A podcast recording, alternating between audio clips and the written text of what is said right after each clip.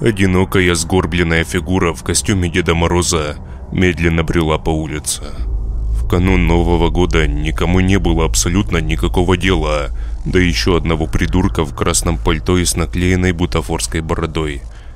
Незнакомец, если бы проявил инициативу, мог бы неплохо зарабатывать на корпоративах или детских утренниках, так как внешность у него была, так сказать, фактурная.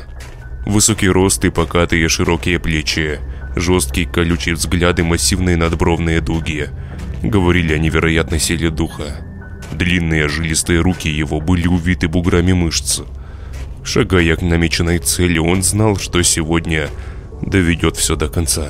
Огромный мешок деда был доверха набит подарками, а значит все, кому они предназначаются, будут довольны.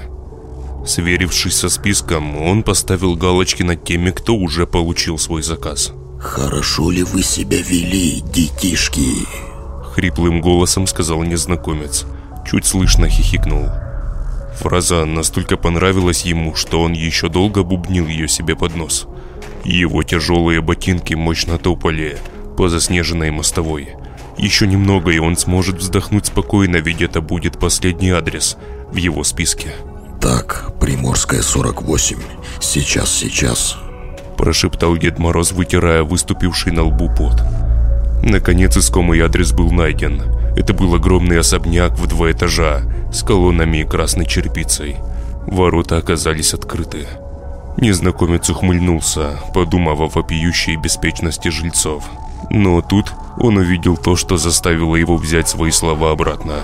С двух сторон к нему приближались два огромных дога. Их мощные напряженные тела были готовы к броску в любую минуту.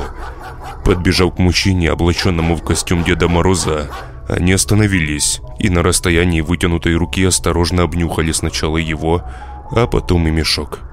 Незнакомец не шевелился, смотря в их полные злобые глаза. Вдруг один из псов заскулил и, поджав хвост, убежал в сторону дома – Второй, недолго думая, последовал его же примеру. «Эй, вы куда?» – услышал он окрик позади себя. Обернувшись, он увидел спешащего к нему сторожа или смотрителя. «Да я по вызову вообще-то. Я человек подневольный. Сказали, поздравить нужно. Вот я и поздравляю», — ответил странный посетитель. Отчего-то сторож каким-то шестым чувством понял, что ряженый Дед Мороз врет. «А что вы в мешке несете?» «Тяжело, видимо?» – поинтересовался охранник, борясь с желанием заглянуть внутрь. «Да подарки там. Хотите, можем посмотреть». Ответил незнакомец и чуть заметно напрягся. Сторож ощутил, как от слов гостя заметно потянуло ледяным, могильным холодом. И его воображение быстро нарисовало ему холмик с установленным на нем могильным крестом. Дата смерти была указана сегодняшняя. А может, ну его, а? Придурка этого в новогоднем костюме. Пусть идет куда хочет, а я пойду-ка лучше от греха подальше домой, подумал смотритель. Парню было не более 30, и жить ему хотелось больше всего на свете. А этот угрюмый социопат в образе Санты может эту самую жизнь в мигу коротить. Ладно, проходите, вон дверь. На ней кнопка «Позвоните». Ну, разберетесь в общем. Ответил охранник, чувствуя, как от разговора с незнакомцем у него взмокла спина. «Да, конечно, разберусь», — ответил посетитель и направился в указанном сторожем направлении. «Эй, погодите, а можно один вопрос?» — спросил догнавший его почти у двери секьюрити. На его лице застыло любопытное ехидство. «Ну что ж, спрашивайте», — уставшим голосом ответил мужчина в убранстве Санты. Этот разговор уже порядком ему надоел, и он чувствовал, как в его душе зарождается гневная искра, которая в любую секунду могла вспыхнуть как порох. «А что вы за фокус с собаками проделали? Бежали они от вас, как черт от ладана. Колитесь в мешке что-то припрятали, а?» Жизнерадостно спросил сторож. «Да, припрятал. Посмотрите сами или как?» Ответил мужчина и ухмыльнулся, обнажив белые крепкие зубы. Смотритель нагнулся и взялся за мешок. «Лучше все же не надо. Там вещи хрупкие. Хозяева потом претензии предъявят. А кто платить будет?» Резонно заявил незнакомец. Охранник почувствовал ледяные нотки в его голосе, поэтому не стал дальше искушать судьбу и удалился в сторожку. Там он повесил форму на гвоздь и, переодевшись в штатское, отправился домой. Тогда он еще не знал, что родился в рубашке, и любопытство могло стоить ему жизни. Ряженый Санта остановился у двери и нажал кнопку. В этот миг рядом с ним появился он. Тысячу раз до этого незнакомец видел его в своих снах. Но никогда еще тот не выглядел так реалистично. Ужасные раны его загноились, лишая всяческой надежды на исцеление. Дергая изломанной шеей, мертвец силился что-то сказать, но у него выходил один лишь сиплый хрип. «Я понимаю, понимаю», — ответил ряженый Дед Мороз. Зомби, собрав остаток сил в кулак, смог кивнуть, правда не без помощи обеих рук. Иначе его голова просто отвалилась бы с остро торчащим из шеи раздробленным куском позвонка.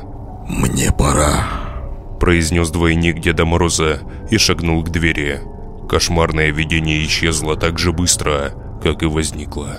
Настойчивая трель звонка разрезала уютную, предпраздничную атмосферу.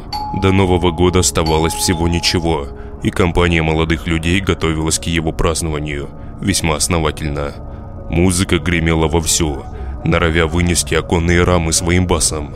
Соседей это не беспокоило, потому как нарушители спокойствия были не рядовыми гражданами, а мажорами, золотыми детьми. Их папаши ворочали огромными деньжищами и могли запросто конкурировать с номинантами журнала Forbes. Парни закупили ящик шампанского, десяток бутылок коньяка и море разливного пива. Девчонки нарезали салат, а вы вообще проявили свои кулинарные способности в полной красе. «Ну кого там еще принесло?» – раздраженно ответил Славик. Хозяин роскошного загородного особняка с бассейном, теннисным кортом и вертолетной площадкой в придачу. Он, чуть покачивающийся в такт музыке походкой, подошел к двери и, повернув замок, открыл ее настежь. От удивления он открыл рот и ошеломленно уставился на посетителя. Перед ним, в красном полушубке, накладной бородой и остроконечной шапке, стоял самый что ни на есть заправский Дед Мороз. На удивление от него не несло перегаром, хотя глаза его лихорадочно блестели, словно перед выходом. Он все же пропустил рюмочку-другую. Гулко крякнул вестник Нового года, поставил огромный мешок на пол. «Здравствуйте, детишки, в платьях и штанишках!» Глухим басом произнес Санта-Клаус местного разлива. «Это что еще за хрен с горы? Откуда он взялся и кто его направил ко мне?» Мучительно ломал себе голову Вячеслав. Может, его легавые заслали? Если это так, то мне кранты. В доме столько запрета, что пожизненно хватит на всех. Лихорадочно соображал Славик. Но, взяв себя в руки, он весело хохотнул и ответил. «Здравствуй, Дедушка Мороз, ты подарки нам принес?» «Подарки есть в мешке моем, ты не печалься ни о чем!» В рифму пророкотал бородатый праздничный дед. «Ух ты, а тут и правда подарки есть!» Заинтригованно сказал мажор, подозревая, что это проделки его папаши-дипломата. Они сейчас с мамкой встречают Новый год в Париже, упившись заграничным коньяком и винами. Вот и решили устроить ему сюрприз, подослав ряженого верзилу.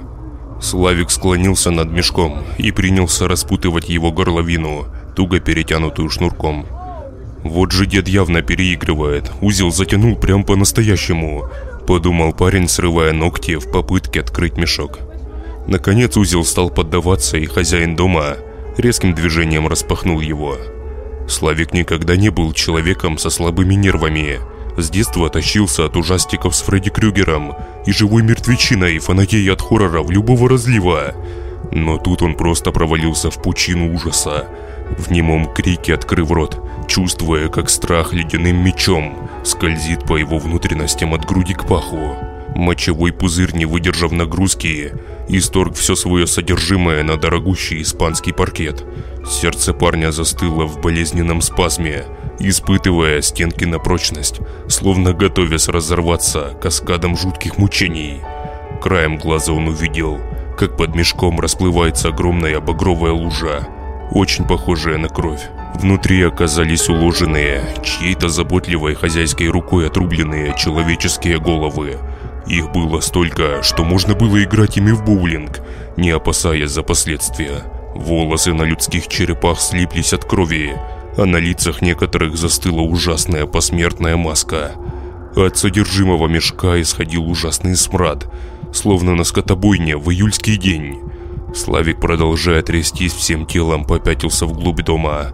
Его движения напомнили извращенное подобие лунной походки Джексона. Но провести маневр кровавый Санта ему не дал. Достав из-за пазухи огромную булаву с наконечником в форме шара, отлитым из свинца, он без замаха ударил парня прямиком в лоб. Черепная коробка у мажора слетела как фанера в ураган, орошая всю прихожую миллиардом брызг крови. Его глаза вывалились из орбиты и свисали на тонких нервных окончаниях, болтаясь, будто игрушки на новогодней еле. Оттолкнув слабеющее тело Славика в сторону, он еще дважды нанес ему удар в область головы, превратив ее в кровавое месиво. Потом, переступив через тело поверженной жертвы, кровавый дед направился в зал, где уже вовсю шла вечеринка.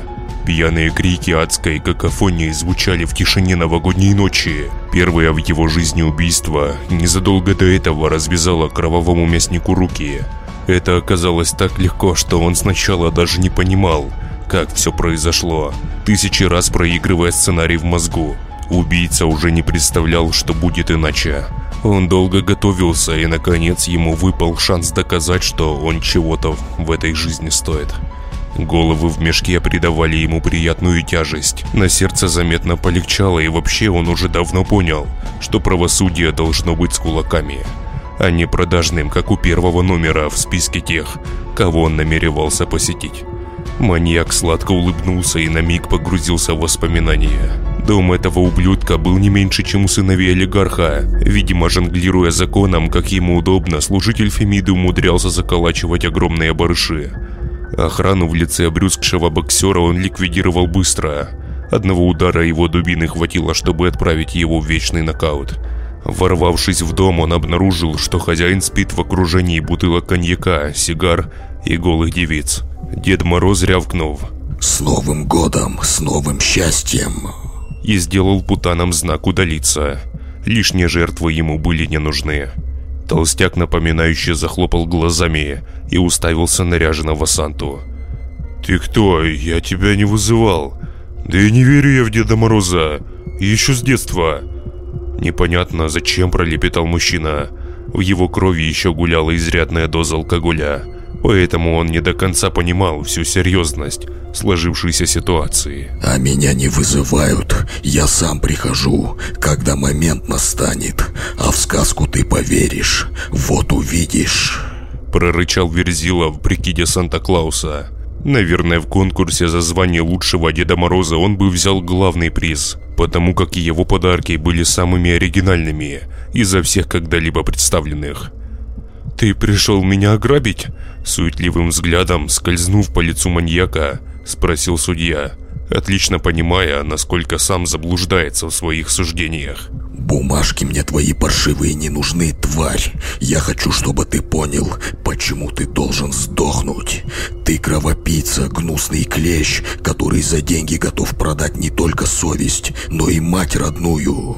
Ответил ряженый Санта, буровя его своим фирменным взглядом. Судья, конечно, не ожидал, что он валится в дом, чтобы лишить его башки, но, видимо, все в этой жизни бывает впервые. Толстый жердяй стал на коленях и умолял его не убивать, но не знал, что кровавый Санта не пришел торговаться. Ему не нужны были деньги или власть, он просто вынес приговор и должен был привести его в действие. Голова его открыла счет в его мешке, покачиваясь в гордом одиночестве.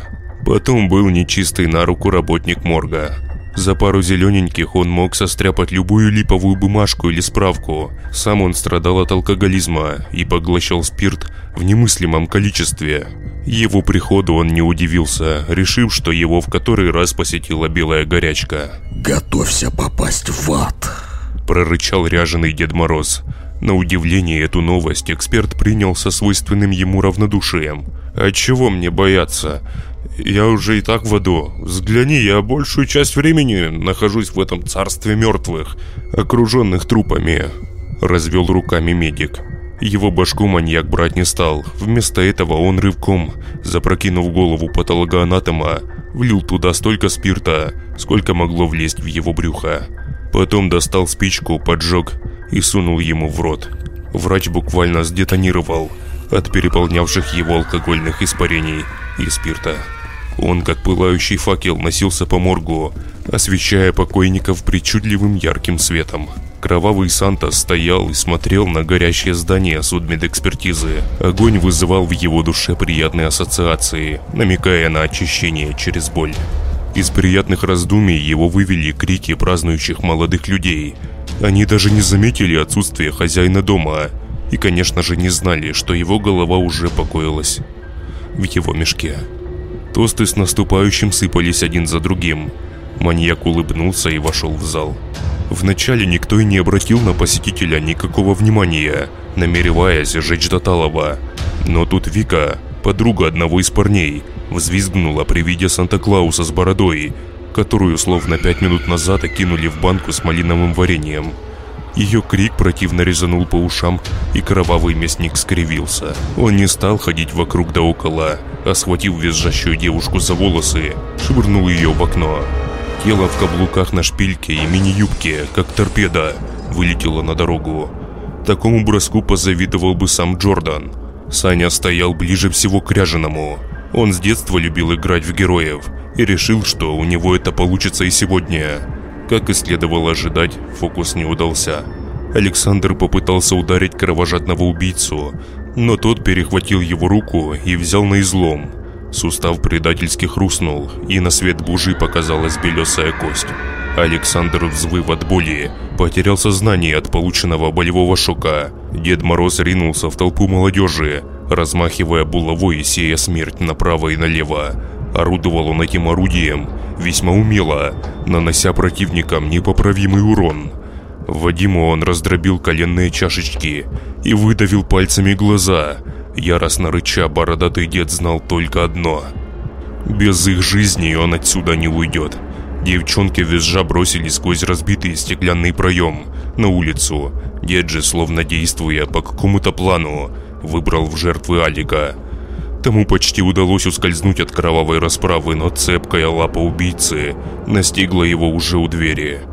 Дернув его так, что парень вылетел из своих туфель, он наотмашь ударил его кулаком, лишив надежд на голливудскую улыбку. «За что?» – стонал на полу Вадик, извиваясь, как уж на сковородке. Мерзкий дед тем временем запер все двери на замок и притащил в зал мешок с отрубленными головами.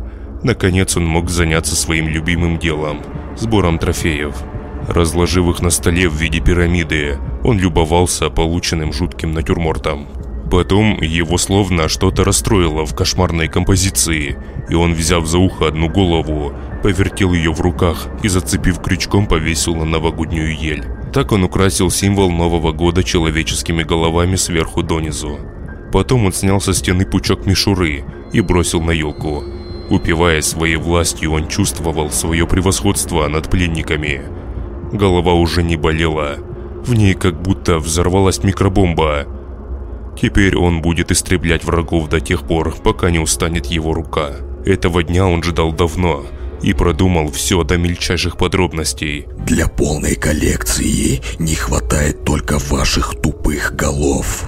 Произнес он, обращаясь одновременно ко всем присутствующим. Но я вас не убью, если вы ответите на один вопрос. Что вы сделали год назад, в прошлом декабре? Ответом ему послужило молчание и переглушенные стоны Вадима.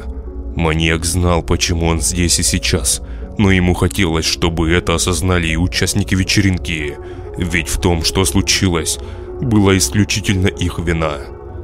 Все, кто так или иначе имел причастность к этому делу, были уже мертвы. Мысли кровавого Санты потекли в обратном направлении, отматывая хронометраж событий на много лет назад.